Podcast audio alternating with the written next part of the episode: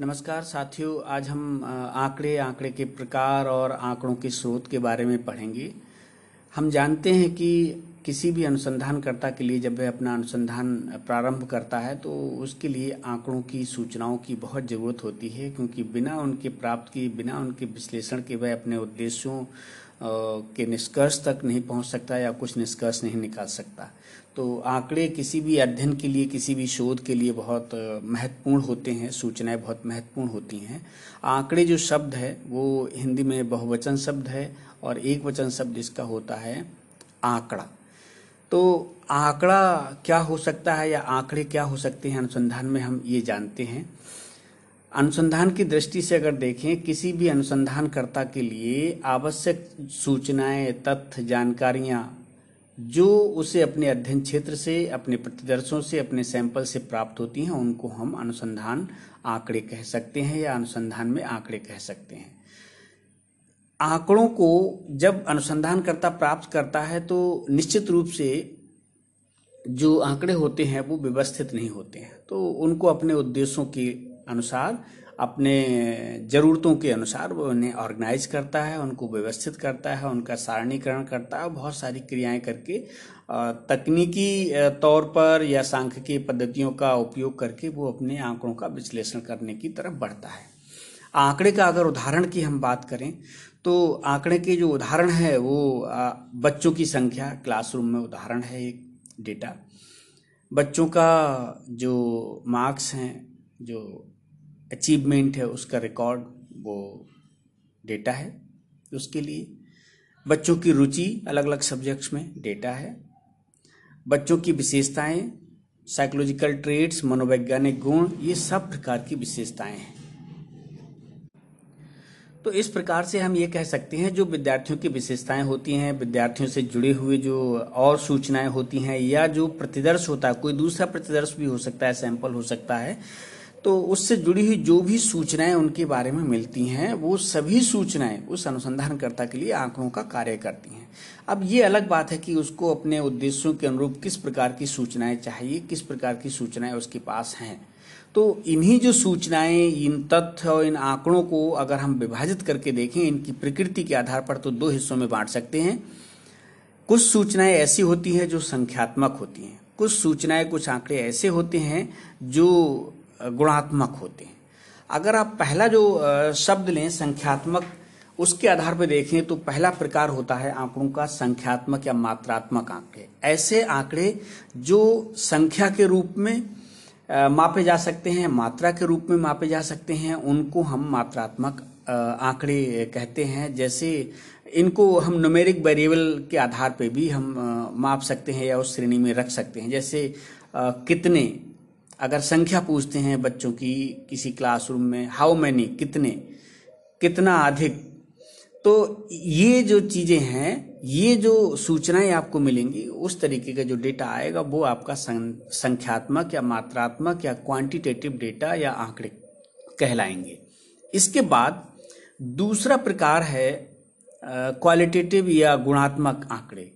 जो गुणात्मक आंकड़े हैं इसमें जो इसका शब्द है उसी से आप अगर अनुमान लगाएँ तो गुणात्मक आंकड़े उस तरीके के आंकड़े होते हैं सूचनाएँ होती हैं जो सैंपल या प्रतिदर्श से संबंधित उसकी जो विशेषताएँ होती हैं उनके बारे में हम जानकारी कलेक्ट करते हैं सूचना एकत्र करते हैं और इनको आ, उसके किसी नाम संकेत या किसी कोड के रूप में हम अभिव्यक्त करते हैं। एक छोटे से दो एग्ज़ाम्पल की सहायता से हम उदाहरण देख करके अंतर करते हैं। एक डेटा का या आंकड़े की एक इकाई मान के चल रहे हम एक व्यक्ति। तो इस व्यक्ति के बारे में जो संख्यात्मक या मात्रात्मक जो आंकड़ा हो सकता है वो क्या हो सकता है? और गुणात्मक जो आंकड़े हैं या जो सूचना है वो क्या हो सकती है? अगर एक व्यक्ति है, व्यक्ति को लेकर के या व्यक्तियों को लेकर के प्रश्न करें कि आपके कितने बच्चे हैं? तो बच्चों की जो संख्या है, वो किस तरीके का सूचना है, किस तरीके का आंकड़ा है? मात्रात्मक। और दूसरा, अगर हम पूछे आप किस देश के निवासी हैं तो ये किस तरीके की सूचना या आंकड़े हैं? ये सूचना है गुणात्मक प्रकार की। ये आंकड़े हैं गुणात्मक प्रकार के। दूसरा उदाहरण लें, अगर हम आपकी कितनी इनकम है तो जो इनकम है वो मात्रा या संख्या के रूप में ही प्रदर्शित हो सकती है। तो अगर किसी व्यक्ति ने अपने कोई, अपनी इनकम बताई, अपनी आय बताई तो निश्चित रूप से वो कुछ नंबर में बताएगा और वो सूचना, वो आंकड़े मात्रात्मक प्रकार के आंकड़े होंगे। इसी के साथ अगर दूसरा उदाहरण हम लें कि आप क्या व्यवसाय करते हैं तो जब व्यवसाय का नाम लेंगे, व्यवसाय का नाम बताया जाएगा कोई भी व्यक्ति उसका जवाब देगा, टीचर, फोटोग्राफर, रिपोर्टर, इस तरीके के जो व्यवसाय के नाम लोग बताएँगे, वो किस तरीके की सूचनाएँ हैं, वो मात्रात्मक प्रकार की सॉरी वो गुणात्मक प्रकार की सूचनाएँ हैं। ऐसे ही अगर बिज़नेस के बारे में फॉर्म के बारे में, घर के बारे में स्कूल के बारे में एजुकेशन के बारे में बहुत से एस्पेक्ट हैं जिनमें इस तरीके की सूचनाएँ हमारे पास उपलब्ध होती हैं और वो सूचनाएँ उनकी प्रकृति के आधार पर दो हिस्सों में हम बांट सकते हैं। मुझे उम्मीद है अब आप समझ गए होंगे कि कुछ सूचनाएँ हमारे पास संख्यात्मक या मात्रात्मक रूप में उपलब्ध होती हैं और कुछ सूचनाएँ या आंकड़े हमारे पास जो है गुणात्मक रूप में, विशेषताओं के रूप में, कैटेगरी के रूप में, वर्गों के रूप में उपस्थित होते हैं। यो जिनका हम नाम लेते हैं, जिनको हम किसी सिंबल से व्यक्त कर सकते हैं, संकेत से, या जिनको हम कोई कोड दे करके व्यक्त कर सकते हैं, और ये ये किसी भी समूह या समुदाय या जो प्रतिदर्श है, उसकी विशेषताओं को व्यक्त करते हैं, इनको नंबर में व्यक्त करना संभव नहीं होता है। तो जिन आंकड़ों या सूचनाओं को संख्यात्मक रूप में व्यक्त करना संभव नहीं होता है, उनको या जो गुणों पर आधारित होती हैं, उनको हम गुणात्मक आंकड़े कहते हैं और जो आंकड़े, जो सूचनाएँ जिनको अंकों के रूप में, संख्याओं के रूप में, मात्रा के रूप में मापा जाता है, उनको मात्रात्मक आंकड़े बोलते हैं, कहते हैं। तो उम्मीद है आपको उदाहरण से क्लियर हो गया होगा। अब हम चलते हैं कि आंकड़ों के स्रोत क्या होते हैं।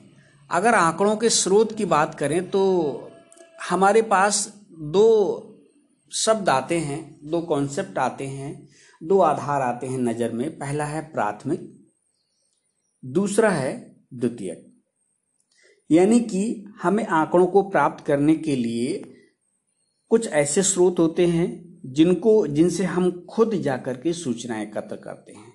फ़र्स्ट हैंड या पहली बार। तो जो स्रोत या जो तरीके हो सकते हैं जिनसे हम पहली बार सूचनाएँ प्राप्त करते हैं, उन सभी स्रोतों को हम प्राइमरी सोर्स या प्राथमिक स्रोत हम बोलते हैं।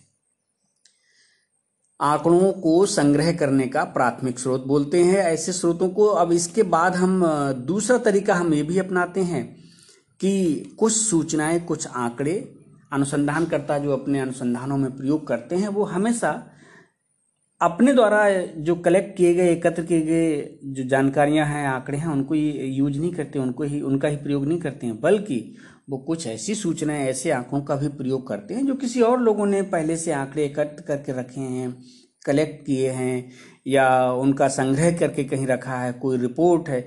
तो इस तरीके से जो आंकड़े अनुसंधान करता स्वयं अपने आप प्राथमिक अनुभव के आधार पे एकत्र नहीं करता है, उनको हम द्वितीय प्रकार के आंकड़े बोलते हैं। तो ये जो आंकड़ों के स्रोत हो सकते हैं, इसके आधार पर भी आंकड़ों को आप दो हिस्सों में बांट सकते हैं कि प्राइमरी डेटा यानी कि प्राथमिक आंकड़े और द्वितीयक आंकड़े। हालाँकि इनको हम स्रोत बोलते हैं। तो लोग डेटा के जो प्रकार या आंकड़े के प्रकार जब कई बार पढ़ते हैं तो बहुत से जो विद्वान हैं वो आंकड़ों को इस स्रोत के आधार पर भी दो भागों में बांटते हैं। प्राथमिक आंकड़े और द्वितीयक आंकड़े। तो द्वितीयक और प्राथमिक आंकड़ों के बारे में आगे अगर हम डिटेल में पढ़ें, प्राइमरी डेटा का जो अर्थ है या प्राथमिक आंकड़ों का जो अर्थ है, वो आप समझ गए होंगे, यानी कि ऐसे आंकड़े, ऐसी सूचनाएँ जो सबसे पहली बार अनुसंधानकर्ता द्वारा अपने लिए खुद स्वयं अपने चुने हुए माध्यमों या तकनीकियों से जुटाई जाती हैं। उनको पहले किसी और ने नहीं जुटाया है। उस तरीके की सूचनाओं को या आंकड़ों को हम प्राथमिक डेटा कहते हैं या आंकड़े कहते हैं। द्वितीय प्रकार या द्वितीयक आंकड़े वो होते हैं जो सूचनाएँ, जानकारियाँ, आंकड़े अन्य लोगों ने, अन्य संसाधनों के माध्यम से एकत्र कर लिए गए हैं। उसमें अनुसंधानकर्ता का कोई भी योगदान नहीं है एकत्र करने में, या ना ही उसने एकत्र किए हैं, उनको हम द्वितीय प्रकार के आंकड़े कहते हैं। द्वितीय प्रकार के जो आंकड़े हैं या द्वितीयक आंकड़े हैं, उनके स्रोत अलग हैं और जो प्राथमिक या प्राइमरी सोर्सेज जो हैं, या डेटा है, उसके सोर्सेज अलग हैं। हम बात करते हैं पहले सेकेंडरी या द्वितीयक जो सोर्सेज हैं द्वितीयक आंकड़े हैं उनसे, कि कोई भी अनुसंधान करता जब अनुसंधान के लिए अपनी योजना बना रहा होता है तो निश्चित रूप से उसे अपने अनुसंधान का पृष्ठभूमि समझने के लिए बहुत सी जानकारियाँ, बहुत सी सूचनाएँ चाहिए होती हैं। तो एक तो वो जो पहले से डॉक्यूमेंट हैं चाहे वो सरकारी डॉक्यूमेंट हो सकते हैं सरकारी प्रकाशक प्रकाशन हो सकते हैं पुराने जो पहले से की गई जो रिसर्च हैं अनुसंधान है वो हो सकती हैं। जनगणना के आंकड़े जो है द्वितीयक आंकड़े होते हैं वो भी एक द्वितीयक स्रो, जो स्रोत है उसके तौर में काम करेगा। पर्सनल रिकॉर्ड जो ऑफ़िस में होते हैं अलग अलग विभागों में होते हैं, वो द्वितीयक प्रकार के आंकड़े होते हैं और द्वितीयक आंकड़ों का स्रोत होते हैं। लोगों का जो हिस्ट्री है क्लिनिकल हिस्ट्री है क्लाइंट का हिस्ट्री है सर्विस रिकॉर्ड होते हैं, ऐसे बहुत से जर्नल्स होते हैं जिनमें वो जानकारी या जो इंफॉर्मेशन है वो छप चुकी है। पुराने न्यूज़पेपर्स होते हैं मैगजीन्स होती हैं पुरानी। एनुअल रिपोर्ट्स होती हैं वार्षिक जो प्रतिवेदन निकलते हैं सभी विभागों के मंत्रालयों के। तो इस तरीके के जो आंकड़े जो सूचनाएँ जो हमें किन्हीं अन्य स्रोतों से मिल, मिलते हैं जो पहले से एकत्र किए जा चुके हैं उन सभी आंकड़ों को हम द्वितीयक आंकड़े कहते हैं। और जो स्रोत हैं वो स्रोत जो हैं, वो द्वितीयक स्रोत कहलाते हैं। जिनके अभी आपको मैंने नाम लिए, वो सरकारी दस्तावेज़ हो सकते हैं, पुराने अनुसंधान हो सकते हैं जनगण जनगणना से प्राप्त जो आंकड़े होते हैं, वो भी द्वितीयक प्रकृति के होते हैं।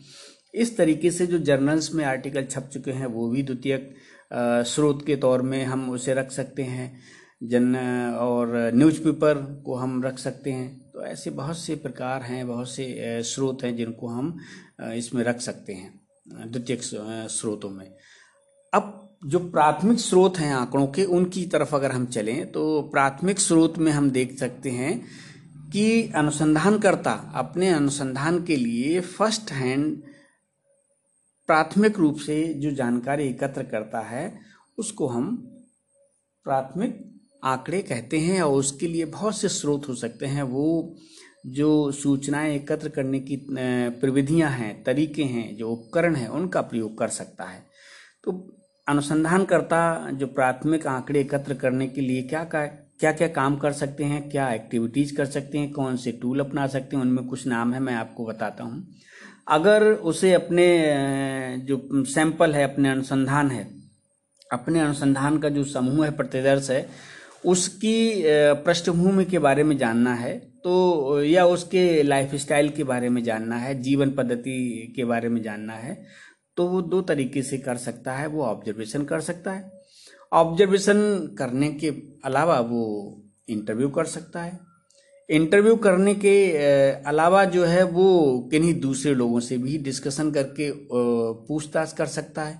इस तरीके से हम देखें तो वो जो अनुसंधान करता है, वो अपने अध्ययन के लिए आवश्यक सूचनाएँ, विभिन्न उपकरणों का प्रयोग करके कर सकते हैं। ऑब्जर्वेशन एक तरीका हो सकता है, अवेक्षण या प्रेक्षण एक तरीका हो सकता है, साक्षात्कार लेकर के एक तरीका अपनाया जा सकता है, प्रश्नावली भेजना, प्रश्नावली के माध्यम से सूचना एकत्र करना, ये एक तरीका हो सकता है। रेटिंग स्केल एटीट्यूड स्केल या दूसरे अन्य जो भी उपकरण हैं, उन उपकरणों का उपयोग करके सूचनाओं को एकत्र किया जा सकता है। तो इस प्रकार हम देख सकते हैं कि अगर हम एक बार समराइज करें तो ब्रीफ में हम समझ लेते हैं आंकड़े शब्द का अर्थ क्या होता है, अनुसंधान में जो आवश्यक सूचनाएँ अनुसंधानकर्ता अपने उद्देश्यों के अनुरूप अध्ययन क्षेत्र से जुटाते हैं, वो सभी सूचनाएँ अनुसंधान में आंकड़े कहलाते हैं। आंकड़ों के प्रकार देखें तो उनकी प्रकृति के आधार पर आंकड़े दो प्रकार के होते हैं। नंबर एक, मात्रात्मक। मात्रात्मक आंकड़े वो होते हैं जो सूचना जो सूचनाओं को या तथ्यों को अंकों के रूप में प्रस्तुत करते हैं या मात्रा के रूप में प्रस्तुत करते हैं। जैसे बच्चों की संख्या या किसी व्यक्ति की इनकम। ये मात्रात्मक आंकड़े के उदाहरण है। दूसरा प्रकार है गुणात्मक आंकड़े। गुणात्मक आंकड़े वो होते हैं जो गुण विशेषताओं के रूप में प्रदर्शित होते हैं। इन्हें अंकों के रूप में प्रदर्शित करना संभव नहीं होता। है इन्हें किसी प्रतीक, किसी कोड के माध्यम से हम दर्शा सकते हैं। जैसे किसी व्यक्ति का व्यवसाय, किसी व्यक्ति की नागरिकता, ये जो गुण, जो उदाहरण हैं, ये गुणात्मक आंकड़ों के उदाहरण हैं। इसके बाद हम कर, बात करते हैं कि आंकड़ों के स्रोत क्या हो सकते हैं। आंकड़ों के स्रोत दो हो सकते हैं। आंकड़ों के दो प्रमुख स्रोत हैं, एक प्राथमिक स्रोत और द्वितीयक स्रोत। प्राथमिक स्रोत वह होते हैं जिनमें अनुसंधानकर्ता स्वयं किन्हीं उपकरणों, किन्हीं तकनीकियों का प्रयोग करके अपने लिए प्राथमिक रूप से सूचनाएँ या आंकड़े एकत्र करता है। उन सभी आंकड़ों को हम, उन सभी आंकड़ों को प्राथमिक आंकड़े कहते हैं। उन स्रोतों को, उन माध्यमों को हम प्राथमिक स्रोत कहते हैं। और इसके अलावा अगर हम बात करें तो आंकड़ों को द्वितीयक स्रोतों से भी हम प्राप्त कर सकते हैं। यानी कि ऐसे स्रोत जिनमें सूचनाएँ या आंकड़े पहले से एकत्र किए जा चुके हैं और उन्हें हमें केवल उपयोग करना है। तो ऐसे स्रोत जो पहले से एकत्र किए जा चुके हैं, उनका केवल अनुसंधानकर्ता को उपयोग करना होता है, अनुसंधानकर्ता उनको कलेक्ट नहीं करता, एकत्र नहीं करता है, उनको हम द्वितीयक स्रोत बोलते हैं और द्वितीयक स्रोतों से मिलने वाला जो आंकड़े या मिलने वाला जो डेटा होता है, उसको हम द्वितीयक आंकड़े या द्वितीयक या सेकेंडरी डेटा कहते हैं। तो जो द्वितीयक जो स्रोत है, उसमें मैं नाम ले दूँ, पहले से जो पब्लिश्ड प्रकाशित जो वो हो सकते हैं। दस्तावेज़ हो सकते हैं, सरकारी दस्तावेज़ हो सकते हैं, वो रिपोर्ट्स हो सकती हैं, जनगणना की रिपोर्ट हो सकती हैं, पुराने जो अनुसंधान हैं, उनकी, उनके आंकड़े हो सकते हैं। इस तरीके से बहुत से ऐसे संसाधन हैं, स्रोत हैं, जिनसे अखबार हो सकते हैं पुराने, अखबारों के अलावा जर्नल्स हो सकते हैं। ऐसे बहुत से माध्यम जो पहले से प्रकाशित हो चुके हैं, पहले से छप चुके हैं, पहले से उनमें जानकारी एकत्र करके रखी जा चुकी है तो वो स्रोत द्वितीय स्रोत कहलाते हैं, उनसे भी आंकड़े एकत्र कर सकते हैं। उम्मीद है आपको ये समझ आया होगा। अगर कहीं कोई सुझाव हो आपका तो निश्चित रूप से आमंत्रित है, उसमें मैं सुधार करूँगा। धन्यवाद। नमस्कार। साथियों, आज हम पढ़ेंगे ऑब्जर्वेशन मेथड के बारे में। ऑब्जर्वेशन को हिंदी में हम प्रेक्षण या निरीक्षण या अवलोकन के नाम से भी जानते हैं। और ये ज्ञात हो कि ऑब्जर्वेशन जो है या अवलोकन है, निरीक्षण है, ये बहुत पुरानी विधि है और बहुत से विषय क्षेत्रों में जो अध्ययन करता है, वो इसका उपयोग करते रहे हैं आंकड़ों को एकत्र करने के लिए, सूचनाओं को एकत्र करने के लिए। वर्तमान में भी अनुसंधान में ये बहुत ही प्रभावशाली या उपयोगी विधि मानी जाती है आंकड़ों को एकत्र करने के लिए। अगर हम देखें तो इस विधि में प्रयोगकर्ता या शोधकर्ता या निरीक्षण करता लोगों के व्यवहारों को देख करके, सुन करके क्रमबद्ध रूप से उनका रिकॉर्ड तैयार करता है, उनका अभिलेख तैयार करता है। और ये वो ध्यान रखता है कि जो जिन लोगों का वो निरीक्षण कर रहा है, जिन लोगों का वो अवलोकन कर रहा है, वो लोग क्या कह रहे हैं, क्या कर रहे हैं, इस तरीके से वो उनकी सब गतिविधियों को देख और सुन करके रिकॉर्ड करने के बाद अपने पास जो जानकारी और सूचनाएँ आती हैं, उनका अपने उद्देश्यों के अनुरूप सांख्यिकीय विश्लेषण करता है और अपने अध्ययन के अनुसार कुछ निष्कर्ष निकालने का प्रयास करता है। ऑब्जर्वेशन, प्रेक्षण या निरीक्षण विधि को बहुत से विद्वानों ने परिभाषित किया है। इसमें एक डॉक्टर ए के सिंह हैं। उनकी परिभाषा जो है बहुत व्यापक और स्पष्ट लगती है, उसको हम समझते हैं। इनके अनुसार ऑब्जर्वेशन डाटा आंकड़े या प्रदत्त संग्रह करने की एक ऐसी विधि या प्रविधि को कहा जाता है, जिसके द्वारा विशिष्ट प्रकार की परिस्थितियों में प्राणी से संबंधित उन व्यवहारों का चयन, उत्तेजन स्टिमुलेशन अभिलेखन अभिलेखन रिकॉर्डिंग या कोडिंग कूट संकेतन किया जाता है जो शोध के उद्देश्यों के संगत होते हैं। तो डॉक्टर ए सिंह ये कहना चाह रहे हैं कि ये डेटा कलेक्शन की या आंकड़ों को संग्रहण करने की एक ऐसी विधि है जिसमें और अनुसंधान के उद्देश्यों के अनुरूप हम सूचनाओं का एकत्रीकरण करते हैं, उनमें से विशिष्ट व्यवहारों का चयन करते हैं कौन से स्टिमुलेशंस हैं, कौन सी उत्तेजनाएँ हैं, उनको ध्यान रखते हैं, उनका रिकॉर्डिंग करते हैं, अभिलेखन करते हैं और बाद में उनकी कोडिंग करके शोध के उद्देश्यों के अनुरूप उनका विश्लेषण कर लेते हैं और अपने निष्कर्षों तक पहुँचती हैं। तो इस प्रकार से देखें जो ऑब्जर्वेशन परीक्षण या निरीक्षण विधि है, उसके संबंध में कुछ तथ्य स्पष्ट होते हैं या सामने आते हैं। अगर हम देखें तो ऑब्जर्वेशन में जो प्राणियों का व्यवहार जिस व्यवहार का, जिन व्यवहारों का हम अवलोकन करते हैं, उसमें चयन करना, उत्तेजन स्टिमुलेशन अभिलेखन करना और कूट संकेतन या कोडिंग करना, ये जो चार एक्टिविटीज़ हैं, चार गतिविधियाँ हैं, ये या उपक्रियाएँ हैं, ये सम्मिलित होती हैं, ये शोधकर्ता करते हैं। तो जो चयन है, उसका मतलब यहाँ पर है कि प्रेक्षण जो प्रेक्षण करता है, शोध करता है, वो प्रेक्षण में क्यों ना मतलब वो प्रेक्षण में क्या करता है कि कोई भी व्यवहार क्यों ना हो। उसने जिन व्यवहारों का अपने शोध अध्ययन के संदर्भ में चयन किया है वो केवल उन्हीं व्यवहारों का, उन्हीं गतिविधियों का, उन्हीं एक्टिविटीज़ का ऑब्जर्वेशन करेगा, उन्हीं का निरीक्षण करेगा। अन्य दूसरी जो गतिविधियाँ हैं, उनका अवलोकन या उनका निरीक्षण बिल्कुल नहीं करेगा। इसके बाद दूसरी गतिविधि है। दूसरी गतिविधि या वो उपक्रिया आती है उत्तेजन। उत्तेजन का यहाँ जो तात्पर्य है, वो ऐसे से है। ये इस से है कि प्रेक्षण करता जब एक सूक्ष्म या परोक्ष हद से कोई करता है, कोई स्टिमुलेशन या स्टिमुलस उत्पन्न करता है, जिससे क्या होता है कि ऑब्जर्वेशन के अंतर्गत जो प्राणी हैं, उन प्राणियों के व्यवहार में कुछ ना कुछ परिवर्तन या स्पष्टता आ जाती है। ताकि वो स्पष्ट रूप से अपने अध्ययन के संदर्भ में जो व्यवहार हैं, उनको वो ऑब्ज़र्व कर सके और उनकी रिकॉर्डिंग कर सके। और ये स्पष्टता या वस्तुनिष्ठता बहुत ज़रूरी भी होती है, ताकि वो अपने अध्ययन के अनुसार सूचनाओं को एकत्र कर सके।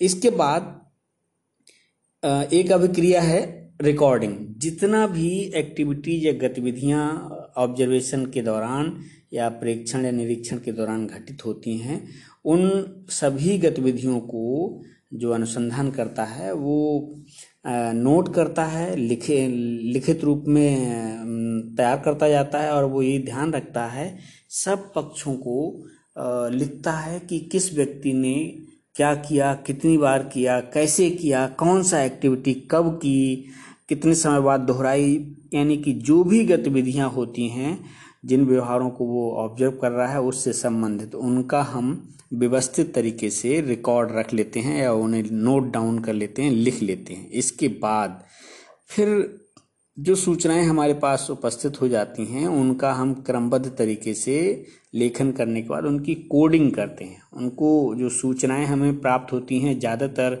गुणात्मक रूप की सूचनाएँ होंगी तो उनकी फिर, उनका वर्गीकरण करके हम कोडिंग करते हैं और कोडिंग करने के बाद जब हमारे पास सूचनाएँ व्यवस्थित हो जाती हैं, वर्गीकृत हो जाती हैं, फिर जो है स्टैटिक्स का यूज़ करके, सांख्यिकी की विभिन्न विधियों का उपयोग करके और उसका विश्लेषण करके, अध्ययन के अनुसार परिणाम या निष्कर्ष तक पहुँचा जा सकता है। इसके बाद ऑब्जर्वेशन प्रेक्षण या निरीक्षण या अवलोकन के कितने प्रकार होते हैं, इस पर चर्चा करते हैं। तो हम अगर ऑब्जर्वेशन को नियंत्रण की दृष्टि से देखें तो दो हिस्सों में बांट सकते हैं और दोनों को एक साथ हम अध्ययन करेंगे। नियंत्रित ऑब्जर्वेशन नियंत्रित अवलोकन, नियंत्रित प्रेक्षण और अनियंत्रित प्रेक्षण या निरीक्षण या अवलोकन। तो ये जो दो प्रकार के अवलोकन हो सकते हैं या प्रेक्षण हो सकते हैं, इसमें पहला जो नियंत्रित प्रेक्षण है, ये नियंत्रित प्रेक्षण में अगर हम देखें तो व्यक्ति या प्रेक्षण करता या शोध करता जिन समूहों का, जिन व्यक्तियों का, जिस समुदाय का ऑब्जर्वेशन करना चाहता है या निरीक्षण करना चाहता है, उसका आरक्षण उसका ऑब्जर्वेशन निरीक्षण कुछ निश्चित स्थितियों या स्पष्ट नियमों के अनुसार करता है। और इस प्रकार की जो प्रेक्षण की जो नियमावली होती है, वो एक वैज्ञानिक क्रम या तार्किक क्रम पर आधारित होती है, ताकि अगर कभी कभी जो स्वाभाविक नियमावली है, वो भी अपना सकते हैं ये। इससे फ़ायदा ये होता है कि जो जिस तरीके का व्यवहार वो ऑब्ज़र्व करना चाह रहे हैं, उसी तरीके का, उस तरह का व्यवहार को वो व्यवस्थित रूप से उसमें जो है आप ऑब्ज़र्व कर सकते हैं, उसका अवलोकन कर सकते हैं, और उस पर किसी अवांछित जो तत्व हैं उनका कोई प्रभाव ना पड़े और व्यवहार स्पष्ट बने रहें। इसलिए इस तरीके की परिस्थितियों को नियंत्रित रखे, रखना ज़रूरी होता है। लेकिन ये निर्भर करता है अनुसंधानकर्ता पर कि उसके उद्देश्य के, उसके अनुसंधान के उद्देश्य क्या है। उनके अनुसार उसको कंट्रोल या नियंत्रित ऑब्जर्वेशन या प्रेक्षण या निरीक्षण करना पड़ेगा या अनियंत्रित। ये उसके ऊपर विवेक रह, के ऊपर रहता है। लेकिन ये ज़रूर है कि अगर आपको बहुत ही नियंत्रित, बहुत ही वैज्ञानिक या वस्तुनिष्ठ प्रेक्षण करना है तो आप कंट्रोल ऑब्जर्वेशन या नियंत्रित ऑब्ज़र्व प्रेक्षण या निरीक्षण का प्रयोग कर सकते हैं। इस तरह से अगर हम देखें तो जो नियंत्रित प्रेक्षण है, वो वस्तुनिष्ठ होता है, विश्वसनीय होता है, वैध होता है, और इससे जो आंकड़े हमें प्राप्त होते हैं, वो काफ़ी ऑब्जेक्टिव होते हैं, वस्तुनिष्ठ होते हैं, विश्वसनीय होते हैं और वैध होते हैं। और जो व्यवहार परक विज्ञान है, जो बिहेवियरल साइंसेज हैं, जैसे मनोविज्ञान है, शिक्षा है, समाजशास्त्र है, इसमें इस तरीके के परीक्षणों का या इस तरीके के निरीक्षणों का ऑब्जर्वेशन मेथड्स का बहुत यूज़ होता है। और अगर हम देखें तो जो अनियंत्रित प्रेक्षण है या निरीक्षण है या अवलोकन है, उससे इसको बेहतर और अधिक वैज्ञानिक माना जाता है। इसके बाद अनियंत्रित परीक्षण या अनियंत्रित अवलोकन या निरीक्षण अनकंट्रोल्ड ऑब्जर्वेशन इसे हम बोलते हैं। और इसको इसको जो है हम स्वाभाविक अवलोकन या नेचुरलिस्टिक ऑब्जर्वेशन भी कहते हैं। इसके नाम से ही स्पष्ट है कि इसमें जो परिस्थितियाँ होती हैं ऑब्जर्वेशन की, अवलोकन की, वो बहुत ही स्वाभाविक होती हैं नेचुरल होती हैं। वो उनको किसी तरीके से नियंत्रित नहीं किया जाता है। और जो जिन लोगों का, जिन, जिस समुदाय का हम ऑब्जर्वेशन करते हैं या निरीक्षण कर रहे होते हैं, वो जागरूक तो होते हैं कि उनको उनको कोई ऑब्ज़र्व कर रहा है या उनका निरीक्षण हो रहा है। लेकिन जो परिस्थितियाँ हम नियंत्रित करते थे आप उसमें नियंत्रित प्रेक्षण में, उस तरीके की परिस्थितियाँ यहाँ पर नहीं रहती हैं। और इस प्रकार से अगर देखें तो ये Goode and Goode and Hatt ने एक बात कही है, इसको बताते हुए, टिप्पणी करते हुए कि जो अधिकतर अनियंत्रित प्रेक्षण होते हैं, उनमें परिस्थितियाँ स्वाभाविक ही होती हैं और जिन्हें प्रेक्षण किया जा रहा होता है, जिनको ऑब्ज़र्व किया जा रहा होता है, वे लोग इससे अवगत होते हैं कि उनका प्रेक्षण किया जा रहा है। तो इस तरीके से हम कह सकते हैं अनियंत्रित परीक्षण में जो ऑब्ज़र्व ऑब्ज़र्व, ऑब्जर्वर है या रिसर्चर है शोध करता है, ना तो कोई स्पष्ट नियम को अपनाता है, ना कोई उसके लिए एक वैज्ञानिक क्रम या सिस्टम तय कर, तैयार करता है। वो अपने आप अपने स्वाभाविक रूप से जो परिस्थितियाँ उपस्थित होती हैं, उनमें ऑब्जर्वेशन करता है। उदाहरण के तौर में देखें, जैसे बस में बैठे बैठे एक व्यक्ति बस में बैठे हुए लोगों को ऑब्ज़र्व करने लगता है। किसी जगह पर गए हुए हैं अगर आप तो वहाँ के आसपास के लोगों को, उनकी गतिविधियों को ऑब्ज़र्व करने लगते हैं। तो इस तरीके के जो ऑब्जर्वेशन होते हैं, ये भी बहुत उपयोगी होते हैं कई मायनों में, लेकिन इनमें चूँकि वैज्ञानिक क्रम या वैज्ञानिक तार्किक क्रम नहीं होता है, अनसिस्टेमेटिक होते हैं तो इसको लोग जो हैं अनसिस्टेमेटिक ऑब्जर्वेशन या अक्रमबद्ध अवलोकन भी या प्रेक्षण या निरीक्षण भी कहते हैं। अब ये जो प्रकार है, इसके अलावा हम चलते हैं लोगों की सहभागिता के आधार पर या शोधकर्ता की सहभागिता के आधार पर प्रेक्षण कितने प्रकार के होते हैं, इसको भी हम दो हिस्सों में बांटते हैं और हम साथ साथ ही अध्ययन करेंगे। प्रेक्षण में अगर हम प्रेक्षण कर जो शोध करता है, उसकी भागीदारी के आधार पर अगर हम ऑब्जर्वेशन या प्रेक्षण को बांटे तो दो हिस्से हो गए। नंबर एक सहभागी प्रेक्षण और नंबर दो, आपका असहभागी प्रेक्षण। इंग्लिश में बोलेंगे participant observation and non participant observation सहभागी प्रेक्षण। जैसा नाम से ही स्पष्ट है कि इसमें जो ऑब्जर्वर होता है, जो प्रेक्षक होता है, वो व्यक्तियों के या उस समुदाय के गतिविधियों में हाथ बटाता है और उनके सभी व्यवहारों को ठीक से ऑब्ज़र्व करता जाता है और उनका निरीक्षण करता जाता है। एक तरीके से कहें तो जो शोधकर्ता होता है, जो ऑब्ज़र्व कर रहा होता है या उस समूह का निरीक्षण कर रहा होता है और उसका वो बिल्कुल सक्रिय भाग बन जाता है, उसका अंग बन जाता है, जिन जिन, जिस समूह को, जिस समुदाय को या जिन लोगों को वो ऑब्ज़र्व कर रहा होता है।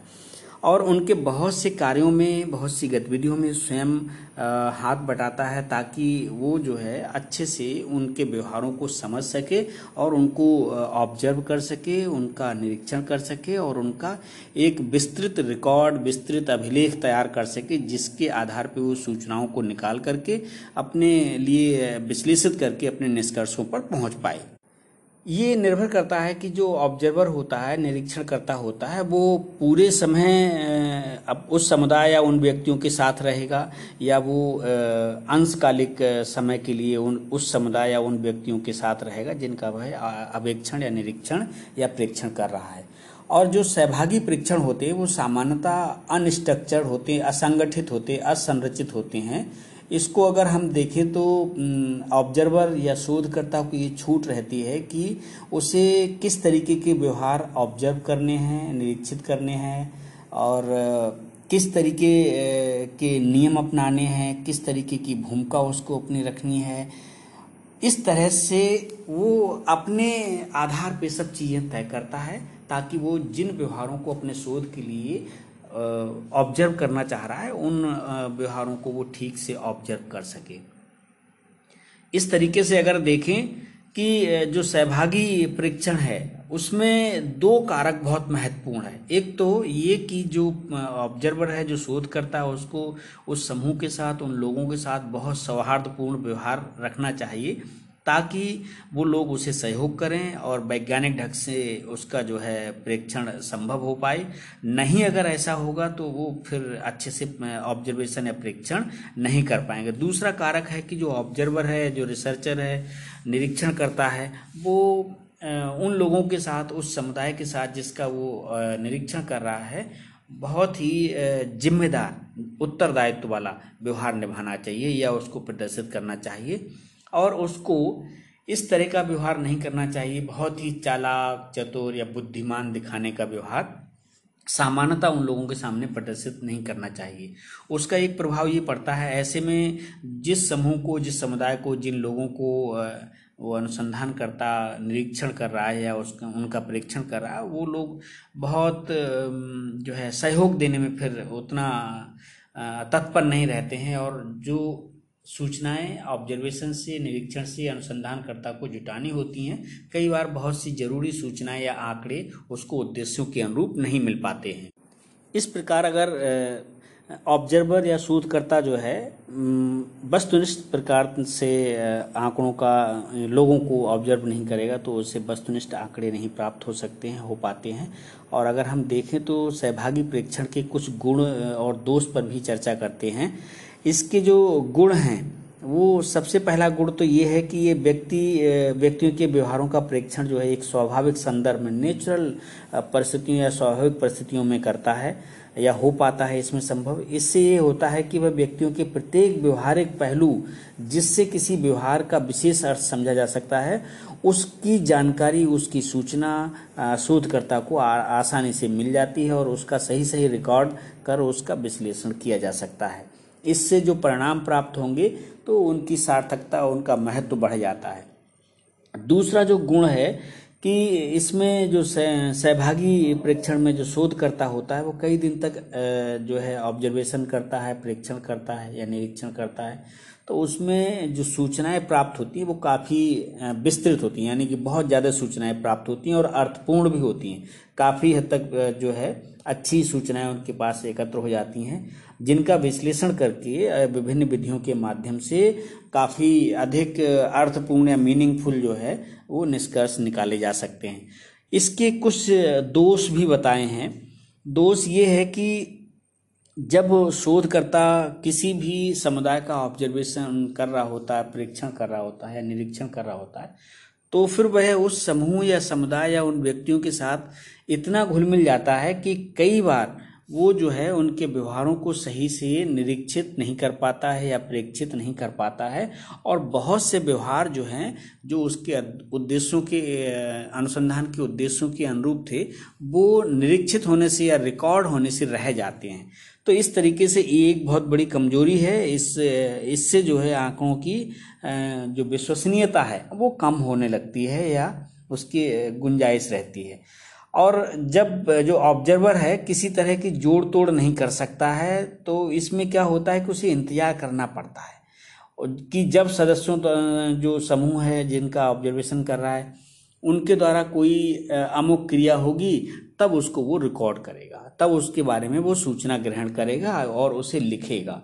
तो इस तरीके से इसमें समय की बर्बादी भी बहुत होती है और समय की बर्बादी होने के साथ साथ जो एक जो भागीदारी है तो भागीदारी में सहभागिता करने में एक बात और सामने आती है जो दोष के रूप में आती है कि बहुत सी अनावश्यक क्रियाओं में शोधकर्ता को भागीदारी करनी पड़ती है या सहभागिता करनी पड़ती है, जो उसके अध्ययन के उद्देश्यों के अनुरूप नहीं होती हैं वो वो भी।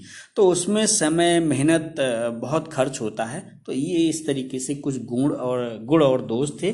इसके बाद हम चलते हैं नॉन पार्टिसिपेंट ऑब्जर्वेशन असहभागी प्रेक्षण।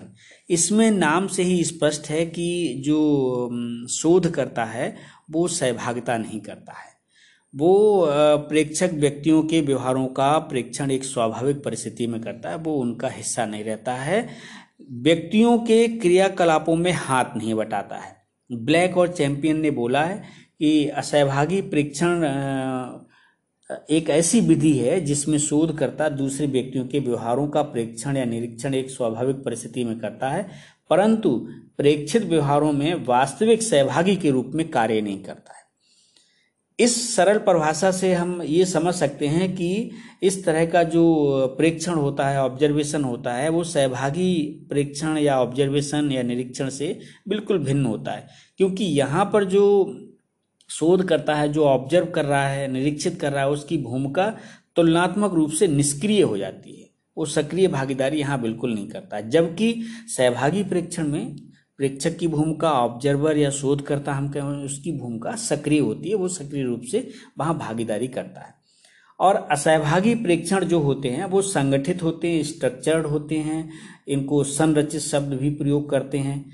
इस फलस्वरूप क्या होता है कि जो ऑब्जर्वर है या शोध करता है, वो पहले से योजना तैयार कर लेता है अपने ऑब्जर्वेशन के लिए। और स्वाभाविक परिस्थिति का स्वरूप कैसा होगा, उपस्थिति, प्रेक्षक की उपस्थिति से उत्पन्न होने वाली समस्याओं का समाधान कैसे किया जा सकेगा? इस तरीके से किस ढंग से उसका विश्लेषण किया जाएगा, जो आंकड़े प्राप्त होंगे, आदि आदि, ये जो योजनाएँ हैं, ये जो प्लान है, वो पहले से कर लेता है। और असहभागी परीक्षण दूसरे अगर हम अर्थों में देखें तो सहभागी परीक्षण से भिन्न होता है। सहभागी परीक्षण में प्रेक्षक का परिचय प्राय छिपा रहता है। लेकिन जो असहभागी परीक्षण होता है नॉन पार्टिसिपेंट ऑब्जर्वेशन होता है, इसमें जो ऑब्जर्वर होता है, वो व्यक्तियों के बीच में बैठकर उनके व्यवहारों का परीक्षण करता है। अतः उसका परिचय छिपा रहने का कोई प्रश्न नहीं उठता है। मतलब उसके प्रश्न, उसको छुपाने का, परिचय को छुपाने का कोई भी ज़रूरत नहीं होती है। इस प्रकार अगर हम देखें तो प्रेक्षक जो है एक तरफा एक तरफा हिस्से या एक तरफा भूमिका में होता है जहाँ से वह सभी व्यक्तियों के व्यवहारों का प्रेक्षण करता है ऑब्जर्वेशन करता है, लेकिन उसे कोई देख नहीं पाता है। इस वाली भूमिका में होता है। कुछ वैज्ञानिकों का मत है कि असहभागी परीक्षण कभी भी पूर्ण रूप से जो है असहभागी नहीं हो सकते हैं। क्योंकि जो शोधकर्ता होता है जो ऑब्ज़र्व कर रहा होता है वो किसी न किसी ढंग से व्यक्तियों के साथ कार्य में कुछ ना कुछ हिस्सा अवश्य बटाना पड़ जाता है, उसे या वो करने लगता है। तो इस प्रकार ये मानते हैं कि पूरी तरीके से असहभागी नहीं होता है, क्योंकि थोड़ी बहुत सक्रियता अनुसंधानकर्ता या शोधकर्ता को दिखानी पड़ जाती है। इसलिए गुडे एंड हॉट ने अर्ध सहभागी प्रेक्षण भी कहा है इसके लिए। असहभागी प्रेक्षण के कुछ गुण दोष हैं, उनको भी अगर हम चर्चा करें तो देखते हैं इसके गुण क्या हैं। असहभागी प्रेक्षण चूँकि संरक्षित और, संरचित और संगठित होते हैं, इसलिए इनसे प्राप्त जो आंकड़े होते हैं, वो विश्वसनीय होते हैं रिलायबल होते हैं निरूपक होते हैं रिप्रेजेंटेबल होते हैं रिप्रेजेंटेटिव होते हैं, और इन पर भरोसा किया जा सकता है। तो संरचित होने के कारण जो ऑब्जर्वर है, जो प्रेक्षक है, वो भिन्न भिन्न पहलुओं के बारे में अच्छे से सोच विचार करता है और उससे संबंधित सभी प्रक्रियाओं के बारे में पहले ही निर्णय करके रख लेता है। इसके आगे असहभागी प्रेक्षण में ऑब्जर्वर जो होता है, वो व्यवहारों के किसी विशेष पहलू पर अधिक ध्यान दे पाता है, उससे संबंधित प्रश्नों का समाधान ढूँढने के लिए अधिक से अधिक अवसर निकाल पाता है, ताकि उसे अच्छी सूचनाएँ, उसे अच्छे आंकड़े प्राप्त हो सकें। इसके अलावा कुछ अवगुण भी हैं विद्वान मानते हैं कि जो असहभागी प्रेक्षण होता है, उसका सबसे बड़ा दोष ये है कि इसमें व्यक्तियों के जो व्यवहार हैं, वो बिल्कुल स्वाभाविक नहीं हो पाते हैं। क्योंकि व्यक्तियों के मन में हमेशा ये बात रहती है कि उनके व्यवहार का परीक्षण किया जा रहा है ऑब्जर्वेशन किया जा रहा है किसी अन्य व्यक्ति द्वारा। इसलिए उनके गुण और दोष के बारे में या कुछ ऐसी सूचनाओं के बारे में जिनको वो छुपाना चाहते हैं, वो छुपा जाते हैं या उस तरीके का व्यवहार प्रदर्शित नहीं करते तो इस तरीके से ये बहुत हद तक जो है स्वाभाविक नहीं है, ऐसा विद्वान मानते हैं। इसके बाद दूसरा अवगुण जो है या दोष इसमें बताया है कि जिन, जिस तरह सहभागी परीक्षण में परिस्थिति बिल्कुल ही स्वाभाविक होती है, उसी तरह की परिस्थिति असहभागी परीक्षण में नहीं हो पाती है। क्योंकि इस परिस्थिति में जो उपस्थित सभी व्यक्ति हैं, इस बात से काफ़ी सचेत रहते हैं कि कोई अजूबा व्यक्ति उनके बीच में है या अलग से जो व्यक्ति है उनके बीच में है, जो पता नहीं क्या क्या देख रहा है क्या क्या सुन रहा है क्या क्या समझ रहा है। तो इसलिए वो तैयार नहीं होते हैं या अपने जो व्यवहार होते हैं, उनको सीमित कर लेते हैं या संकुचित कर लेते हैं और वो अभिव्यक्त नहीं करते हैं। इस तरीके से अगर हम देखें तो सहभागी परीक्षण तथा असहभागी परीक्षण में परीक्षण की कौन सी विधि उपयुक्त है, इस पर भी लोग चर्चा करते हैं। तो इसका, इस बात का जो निर्णय होता है, वो इस बात पे निर्भर करता है कि किस व्यवहार का अध्ययन किस परिस्थिति में, किस उद्देश्य से किया जा रहा है, ये अनुसंधानकर्ता को अपनी समझ के आधार पर तय करना चाहिए। तो आज हमने पढ़ा साथियों की जो परीक्षण विधि है वो क्या है, और प्रेक्षण विधि के प्रकार क्या हैं और उनके गुण दोष क्या हो सकते हैं, इसको हम बहुत अच्छे से आंकड़ों को एकत्र करने के लिए किसी समूह, समुदाय या किसी विशेष वर्ग के बच्चों के संबंध में आंकड़े जुटाने के लिए प्रयोग कर सकते हैं। और इसके अलावा और जो आंकड़े एकत्र करने की विधियाँ हैं, इनके बाद इनके बारे में हम बाद में चर्चा करेंगे। डियर फ्रेंड्स ऑब्जर्वेशन मेथड या परीक्षण विधि से संबंधित कुछ और मुख्य बिंदु हैं, उन पर हम चर्चा करते हैं कि ऑब्जर्वेशन मेथड के अंतर्गत या निरीक्षण विधि के अंतर्गत, परीक्षण विधि के अंतर्गत हम आंकड़ों को कैसे रिकॉर्ड करते हैं, कैसे उनका अभिलेख रखते हैं, किस किस तरीके से हम आंकड़े प्राप्त करके लिख अपने अभिलेख तैयार कर सकते हैं। और इसके अलावा परीक्षण विधि या निरीक्षण विधि की सीमाएँ क्या हैं और उनके लाभ क्या हैं, इन पर चर्चा करेंगे। तो हम चलते हैं पहले कि ऑब्जर्वेशन मेथड में हम आंकड़े कैसे रिकॉर्ड करते हैं। तो पहला जो तरीका है नैरेटिव रिकॉर्डिंग नैरेटिव रिकॉर्डिंग का मतलब है कथनात्मक रूप से जो सूचनाएँ हैं या आंकड़े हैं, उनको वर्णात्मक रूप में लिखना, कथनों के रूप में लिखना। क्योंकि जब आप ऑब्ज़र्व कर रहे होते हैं, लोगों की गतिविधियाँ, व्यक्तियों की गतिविधियाँ, जिस समूह को आप ऑब्ज़र्व कर रहे हैं तो निश्चित रूप से वहाँ बहुत सी गतिविधि, बहुत से इंटरेक्शन अंतरक्रिया होती हैं जिनको आपको नोट डाउन करना पड़ेगा, लिख करके रखना पड़ेगा, नहीं तो एक समय बाद फिर आप बहुत सी गतिविधियों को या बहुत से सूचनाओं को, आंकड़ों को भूल जाएँगे। इसलिए उनको लिखना तरतीब तरीके से या क्रमबद्ध तरीके से वो बहुत ज़रूरी होता है। और इसमें जो कुछ सूचनाएँ ऐसी हो सकती हैं जो आपकी गुणात्मक हो सकती हैं कुछ सूचनाएँ ऐसी हो, हो सकती हैं जो मात्रात्मक हो सकती हैं।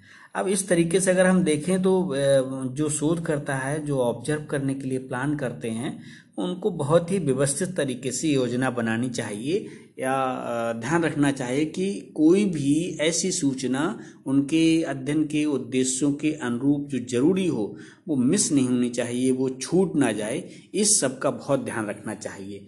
तो इस तरीके से अगर हम देखें जो कथनात्मक वर्णन होता है, इसको लिखना बहुत मुश्किल होता है। इसमें ध्यान रखना बहुत ही ये ज़रूरी है कि कोई सूचना छूट ना जाए। इतना आसान नहीं होता सब गतिविधियों को आप एक कथन के रूप में आप लिख सकें। तब तक बहुत सी गतिविधियाँ ऐसी होती हैं जो आपके ऑब्जर्वेशन से, आपके परीक्षण से हो सकता है छूट जाएँ। इसलिए बहुत ही सतर्कता बरतने की ज़रूरत होती है। ये आसान नहीं होता है। दूसरा तरीका हम ये कह सकते हैं स्केल या कोई शेड्यूल या इस तरीके का कोई उपकरण हम उपयोग कर सकते हैं। बहुत से जो मापनी हैं, उनका प्रयोग हम ऑब्जर्वेशन के अंतर्गत कर सकते हैं। इसका फ़ायदा ये होता है, लाभ ये होता है कि जो नैरेटिव रिकॉर्डिंग आप करते हैं, कथनात्मक रूप से आप वर्णन या सूचनाएँ लिखते हैं या वर्णात्मक रूप से जो सूचनाएँ लिखते हैं, उनके मुकाबले यहाँ पर कोई भी मापनी प्रयोग करने से आपको सूचनाएँ आसानी से और आसानी से मिल जाती हैं और उनको लिखने में जो समय बीतता है, लगता है, वो उतना ज़्यादा समय नहीं लगता है। इस तरीके से हम कह सकते हैं, दो तरीके ये हैं, इसके बाद हम चलते हैं। Category recording. कैटेगरी रिकॉर्डिंग का मतलब ये है कि जो भी व्यक्ति या समूह को शोधकर्ता ऑब्ज़र्व कर रहे हैं तो उसमें बहुत सी कैटेगरीज होती हैं, उनके व्यवहारों से संबंधित, गतिविधियों से संबंधित।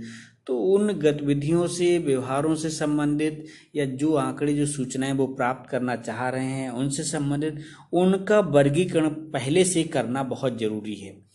कौन से कौन से पक्ष ऐसे हैं जो जिनका विभाजन या वर्गीकरण उसके लिए ज़रूरी होगा अनुसंधान के लिए?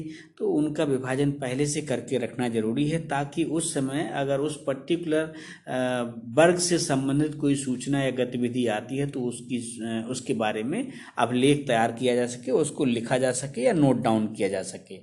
अगर हम देखें कैटेगरीज के तौर में तो बहुत से तरीके हैं जिससे आप जो है ऑब्जर्वेशन को आप बांट सकते हैं। अगर उसमें एक तो भागीदारी के हिसाब से देखें तो निष्क्रियता, सक्रियता, ये दो कैटेगरी हैं। आप अगर लोगों के, अगर कुछ पर्सनालिटी से संबंधित, व्यक्तित्व से संबंधित व्यवहार देखना चाह रहे हैं तो इंट्रोवर्ट और एक्सट्रोवर्ट ये जो दो वर्ग हो सकते हैं। इसके अलावा आप कुछ इस तरीके के भी वर्ग रख सकते हैं सूचनाओं में जब पूछते हैं प्रश्न तो हमेशा कभी कभी या कभी नहीं, इस तरीके के वर्ग भी आप रख सकते हैं या अन्य जो गुणों के वर्गीकरण होते हैं, उनका भी वर्गीकरण आप करके रख सकते हैं ताकि आपको आवश्यक सूचनाएँ प्राप्त हो सकें और उस वर्ग के अनुसार प्राप्त होने वाली सूचनाएँ उसी वर्ग में रख सकें। आजकल टेक्नोलॉजी के जो, टाइम है, उसके हिसाब से इलेक्ट्रॉनिक डिवाइसेस जो है, आंकड़ों को रिकॉर्ड करने में बहुत यूजफुल हैं, बहुत ही आसानी या कंफर्ट देती हैं। हम आसानी से उन पर रिकॉर्ड करके बाद में भी प्रयोग कर सकते हैं बहुत लंबे समय तक संरक्षित रख सकते हैं। तो इलेक्ट्रॉनिक डिवाइस इतने एडवांस हो गए हैं जिनका उपयोग आप कर सकते हैं, चाहे आपका मोबाइल कैमरा हो मोबाइल कैमरे में जो फ़ंक्शंस हैं ऑडियो रिकॉर्डिंग के फ़ंक्शन हैं वीडियो रिकॉर्डिंग के फ़ंक्शन हैं, इस तरीके की जो फीचर्स हैं, इस तरीके की जो विशेषताएँ हैं वो आप प्रयोग कर सकते हैं या अपना सकते हैं। छोटे छोटे रिकॉर्डिंग की डिवाइसेस आती हैं इंटरव्यू का रिकॉर्डिंग डिवाइस इंटरव्यू को रिकॉर्ड करने के लिए अक्सर लोग यूज़ करते हैं। तो उस तरीके की डिवाइसेस को भी हम प्रयोग कर सकते हैं। लेकिन अगर आप इलेक्ट्रॉनिक डिवाइसेस को, खासकर कैमरा को, अगर प्रयोग करते हैं तो ये देखने में आता है, लोग जो है, उससे संकोच में आते हैं। वो जो स्वाभाविक व्यवहार है उसको प्रदर्शित नहीं करते हैं और जो आ, अपना असली व्यवहार है उसको डाइवर्ट कर जाते हैं उसको छिपा जाते हैं या हाइड कर लेते हैं और इससे क्या होगा कि आ, उनको अनकंफर्ट लगेगा अच्छा नहीं लगेगा या उनको थोड़ा मुश्किल महसूस होगा संकोच लगेगा तो असली व्यवहार या असली गतिविधि या जो सूचना आपको चाहिए अनुसंधानकर्ता को चाहिए वो नहीं मिल पाएगी। वो नहीं मिल पाएगी तो सिचुएशन जो है वो बदल जाएगी और आवश्यक सूचना ना मिलने से ये भी हो सकता है कि अध्ययन के जो निष्कर्ष तक पहुँचना था अनुसंधानकर्ता को, उसमें कठिनाई भी आए। तो अनुसंधानकर्ता को ये ध्यान रखना पड़ेगा कि उसके अध्ययन का उद्देश्य क्या है, किन लोगों के बीच में वो ऑब्जर्वेशन कर रहा है, किन का ऑब्जर्वेशन कर रहा है, किस तरीके की सूचनाएँ लोगों से प्राप्त करनी है और उनकी जटिलता क्या है? इस आधार पर उसको आंकड़ों को रिकॉर्ड करने की जो विधि है या जो तरीका है, वो अपनाना चाहिए। अब जानते हैं कि ऑब्जर्वेशन मेथड में डेटा कलेक्ट करते समय, आंकड़ों का संग्रह करते समय कौन कौन सी समस्याओं का सामना करना पड़ता है?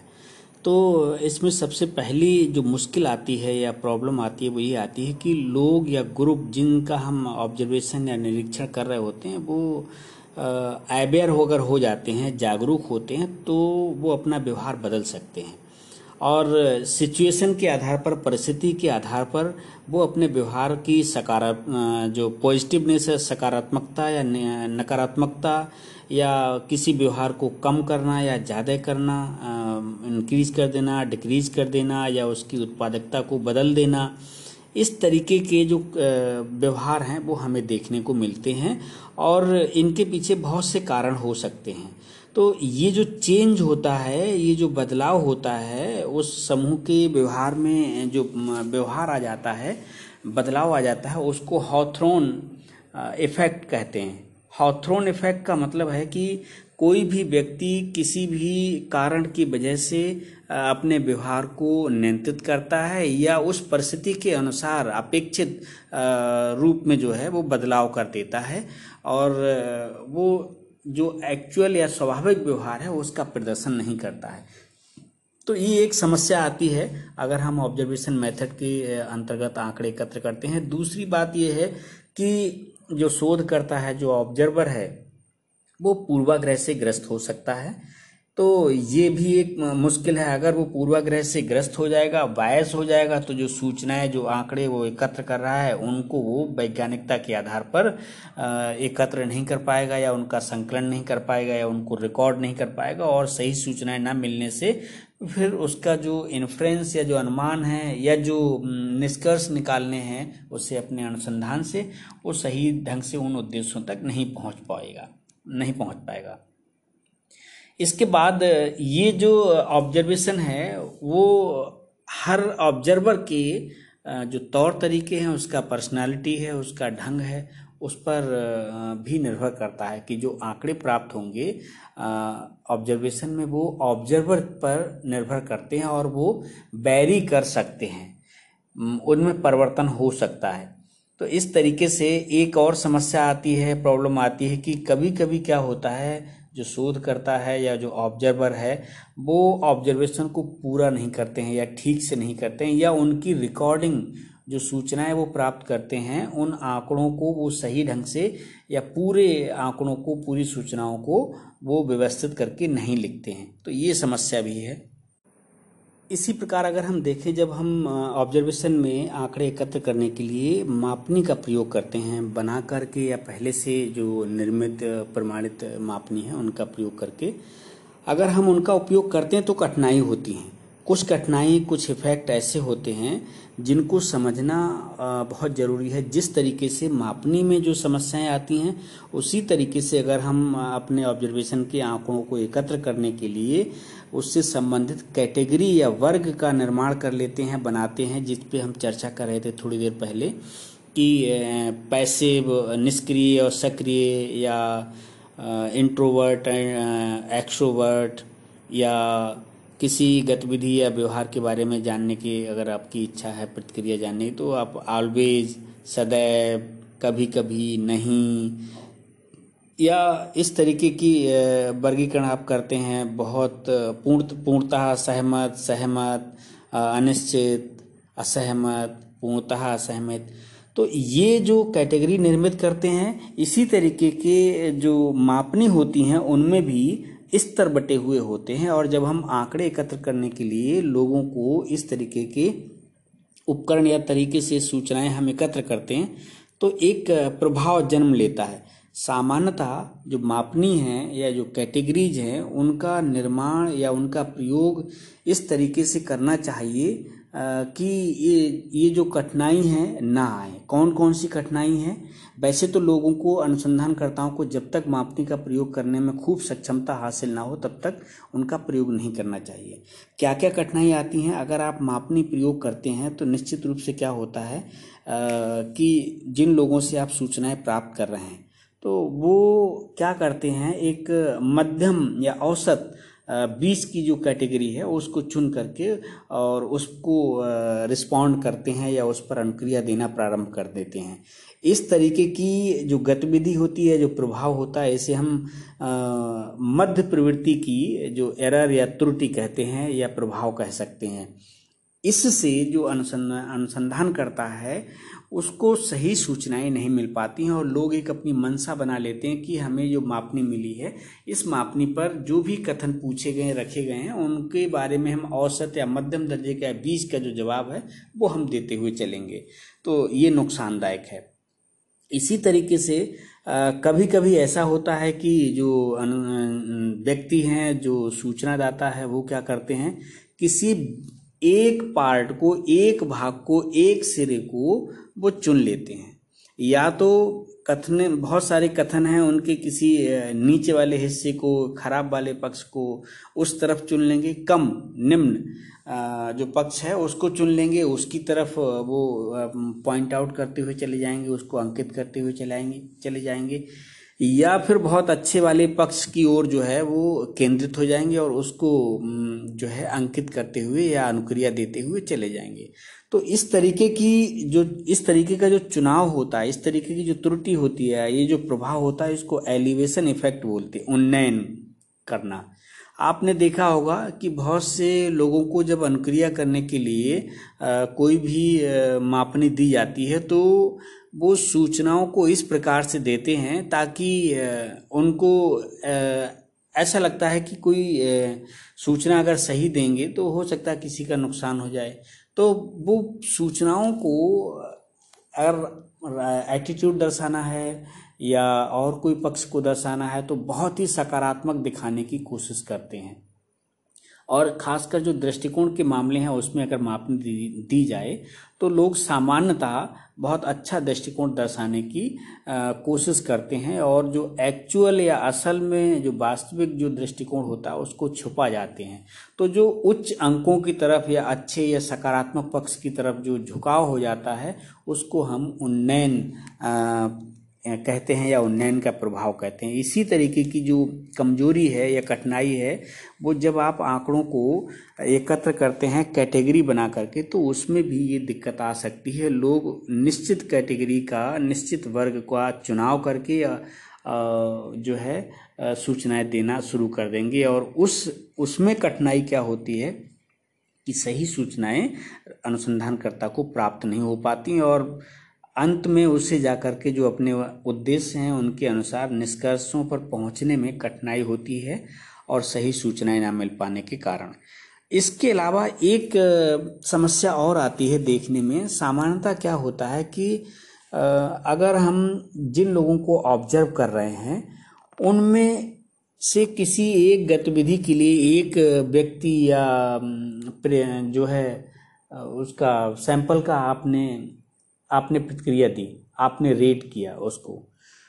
और उस उस अनुक्रिया को जो आपने उसको स्तर दिया है, एक अंक दिए हैं, उसके आधार पे आप दूसरी उसकी गतिविधि को भी जो है, जब रेट करेंगे रेटिंग करेंगे तो उस पर प्रभाव दिखाई देगा। अगर उदाहरण के तौर में समझें, एक टीचर होता है, वो एक बच्चे को अगर एक विषय में जिस तरीके के मार्क्स देता है या उनका जिस तरीके से मूल्यांकन करता है, उसी दृष्टिकोण का या उसी उसी तरीके का प्रभाव उसे उस टीचर उस टीचर को जब उस बच्चे की दूसरे सब्जेक्ट की कॉपी चेक करनी होती है उसका मूल्यांकन करना होता है तो उस पर दिखाई देता है।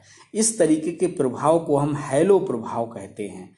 उदाहरण में स्पष्ट है, मुझे लगता है आपको, नहीं तो मैं दोबारा बता देता हूँ कि इसमें जैसे एक टीचर है, वो एक बच्चे के एक विषय का मूल्यांकन करता है।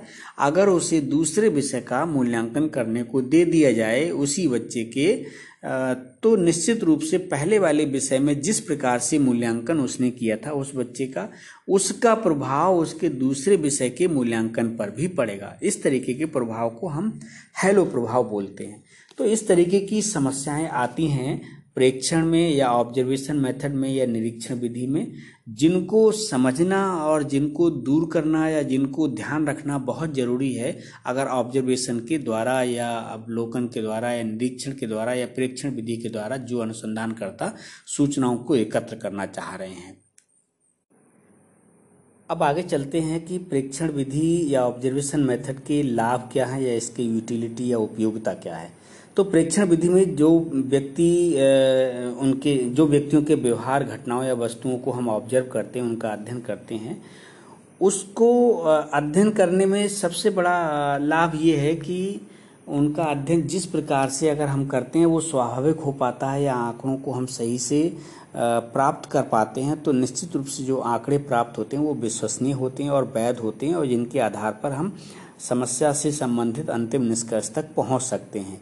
और इसमें आंकड़ों को एकत्र करने के लिए हम प्रश्नावली जो है विधि का भी प्रयोग कर सकते हैं, प्रश्नावली या मापनी प्रयोग कर सकते हैं, साक्षात्कार ले सकते हैं तो आसानी से हमें जो है आंकड़े प्राप्त हो जाते हैं। दूसरा जो लाभ या उपयोगिता है इसमें जो छोटे बच्चे होते हैं या जो पशु होते हैं, उनका अगर अध्ययन कभी हमें करना पड़ता है तो निश्चित रूप से छोटे बच्चे जो अपनी मनोवृत्तियाँ हैं, अपनी इच्छाएँ हैं, उनको बोल करके अभिव्यक्त नहीं कर पाते हैं। तो अगर वो बोल करके अभिव्यक्त नहीं कर पाएँगे तो उनका स्पष्ट अर्थ निकालना मुश्किल होता है। इस, ऐसी स्थिति में शोधकर्ता क्या कर सकता है कि छोटे बच्चों पर अगर अध्ययन करना है तो उनको ऑब्जर्वेशन विधि के द्वारा उनसे संबंधित गतिविधियों को देख करके, सुन करके आंकड़े एकत्र कर सकता है, सूचनाएँ एकत्र कर सकता है। अनेक शोध वैज्ञानिकों ने इस विधि का प्रयोग जो है बच्चों और पशुओं के व्यवहारों में सफलतापूर्वक किया है तो इसका उपयोग किया जा सकता है और लेकिन वैज्ञानिकता के आधार पर हमें ध्यान रखना पड़ेगा कि जो है बायसनेस ना हो और जो सूचनाएँ हैं वो क्रमबद्ध तरीके से, व्यवस्थित तरीके से एकत्र की जाएँ।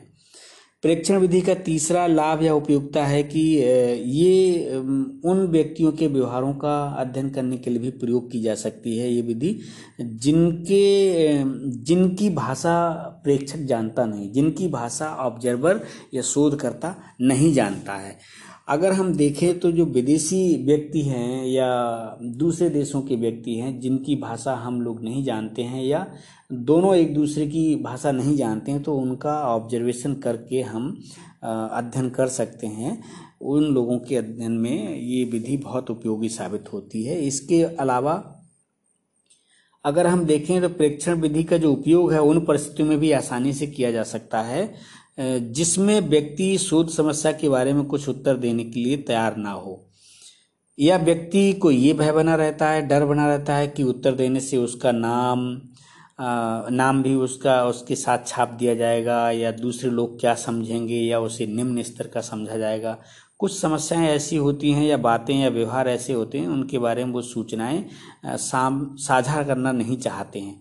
तो ऐसी सूचनाओं को निकाल, निकालने या उनको प्राप्त करने के लिए या उन लोगों का आवेक्षण करने के लिए ये विधि उपयोगी होती है। इसके बाद अगर हम देखें तो जो प्रेक्षण विधि का प्रयोग है, बहुत से शोध अध्ययों, उद्देश्यों के लिए किया जाता है। जैसे प्रेक्षण विधि का जो प्रयोग है, अन्य विधियों से संग्रह किए गए तथ्य और आंकड़ों की पुष्टि के लिए भी करते हैं लोग। और कुछ लोग इसे जो प्रयोगशाला विधि है, प्रयोगशाला की जो परिस्थितियाँ हैं, उसमें भी ऑब्जर्वेशन विधि के तौर तरीके या उस रूप को अपनाते हैं। ज़िंदगी की वास्तविक परिस्थितियों में भी लोग बहुत सी सूचनाएँ ऑब्जर्वेशन के माध्यम से एकत्र करते हैं और उनका उपयोग करते हैं। प्रेक्षण विधि का, इसके अलावा अंतिम जो लाभ और उपयोगिता है कि इसको सरलता से, विश्वसनीयता से सत्यापन करने की सुविधा प्राप्त होती है इस विधि में। तो इसलिए इस विधि की उपयोगिता का जो क्षेत्र है, अन्य विधियों की उपयोगिता से अधिक विस्तृत है और अनुसंधान के क्षेत्र में अभी भी इसका महत्वपूर्ण स्थान बना हुआ है। इसके बाद प्रेक्षण विधि की पर सीमाएँ या डीलिमिटेशंस की बात करते हैं। क्या समस्याएँ हैं, क्या प्रमुख सीमाएँ हैं?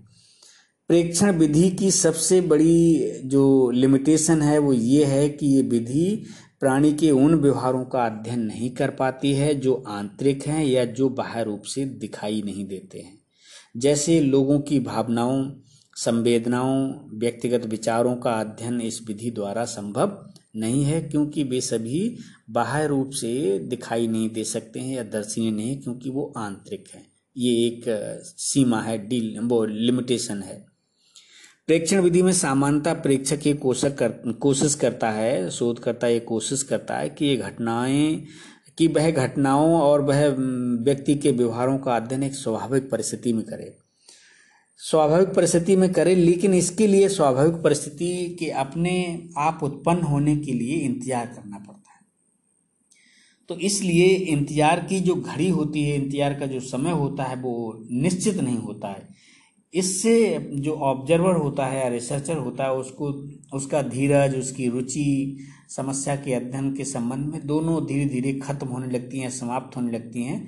तो उससे भी जो है, आंकड़े प्राप्त करने में जो कठिनाई आती है, वो एक लिमिटेशन या सीमा के तौर में हम यहाँ पर देख सकते हैं। इसके बाद, व्यक्ति के कुछ व्यवहार तथा कुछ घटनाएँ घटनाओं की कुछ प्रकृति ऐसी होती है कि उनका प्रेक्षण जो है उनका प्रेक्षण इस विधि द्वारा नहीं किया जा सकता है। जैसे पति पत्नी के लैंगिक व्यवहार, व्यक्तिगत पारिवारिक घटनाएँ, विशेषकर अप्रिय घटनाएँ तथा जीवन की ऐतिहासिक घटनाओं को हम ऑब्जर्वेशन मेथड या प्रेक्षण विधि द्वारा अध्ययन नहीं कर सकते हैं। और इसके अलावा आगे अगर देखें तो बहुत से व्यक्ति, जो उनको ये पता चल जाता है कि उनके व्यवहार में कोई विशेष व्यक्ति उनका जो है ऑब्जर्वेशन कर रहा है, उनका निरीक्षण कर रहा है तो वह स्वाभाविक व्यवहार अपना बदल देते हैं। इसकी चर्चा हम पहले भी कर चुके हैं। और कुछ स्वाभाविक व्यवहार आप अस्वाभाविक व्यवहार अननेचुरल बिहेवियर जो है वो प्रदर्शित करना शुरू कर देते हैं। इस तरह के जो अस्वाभाविक व्यवहार होते हैं, इनके अध्ययन के बाद शोधकर्ता जो इस निष्कर्ष पे पहुँचता है कि वह बहुत निश्चित रूप से जो आंकड़े जो प्राप्त कर पा रहा है वो बहुत ही विश्वसनीय ना तो बहुत विश्वसनीय होते हैं ना ही बहुत वैध होते हैं। मतलब वो आंकड़ों पर बहुत ज़्यादा भरोसा नहीं कर सकता है क्योंकि व्यक्ति ने जिस तरीके से व्यवहार अपेक्षित किया था शोधकर्ता ने, वो व्यवहार वहाँ पर प्रदर्शित नहीं हुआ। तो ये कुछ ऐसी सीमाएँ हैं। इनको ध्यान रखना पड़ेगा। ऑब्जर्वेशन करते समय इनको, इनसे कैसे बचा जाए, ये योजना करते समय शोधकर्ता को ध्यान रखना चाहिए। इस विधि में एक जो सीमा है वो सब्जेक्टिविटी की है। इसमें, प्रेक्षण विधि में जो ऑब्जर्वर है, जो शोध करता है, जो निरीक्षण करता है, वो सब्जेक्टिव हो जाता है। उसकी अपनी राय शामिल होने के, अपने परसेप्शन शामिल होने के संभावना बहुत बनी रहती है। और इससे जो अध्ययन के उद्देश्य हैं, अध्ययन के उद्देश्य के लिए जो प्राप्त होने वाली सूचना या आंकड़े हैं, वो प्रभावित हो सकते हैं और अंततः अध्ययन के निष्कर्ष तक पहुँचने में जो है कठिनाई हो सकती है या उनको पहुँचने या उनको निष्कर्ष को समझने या निकालने में मुश्किल आ सकती है।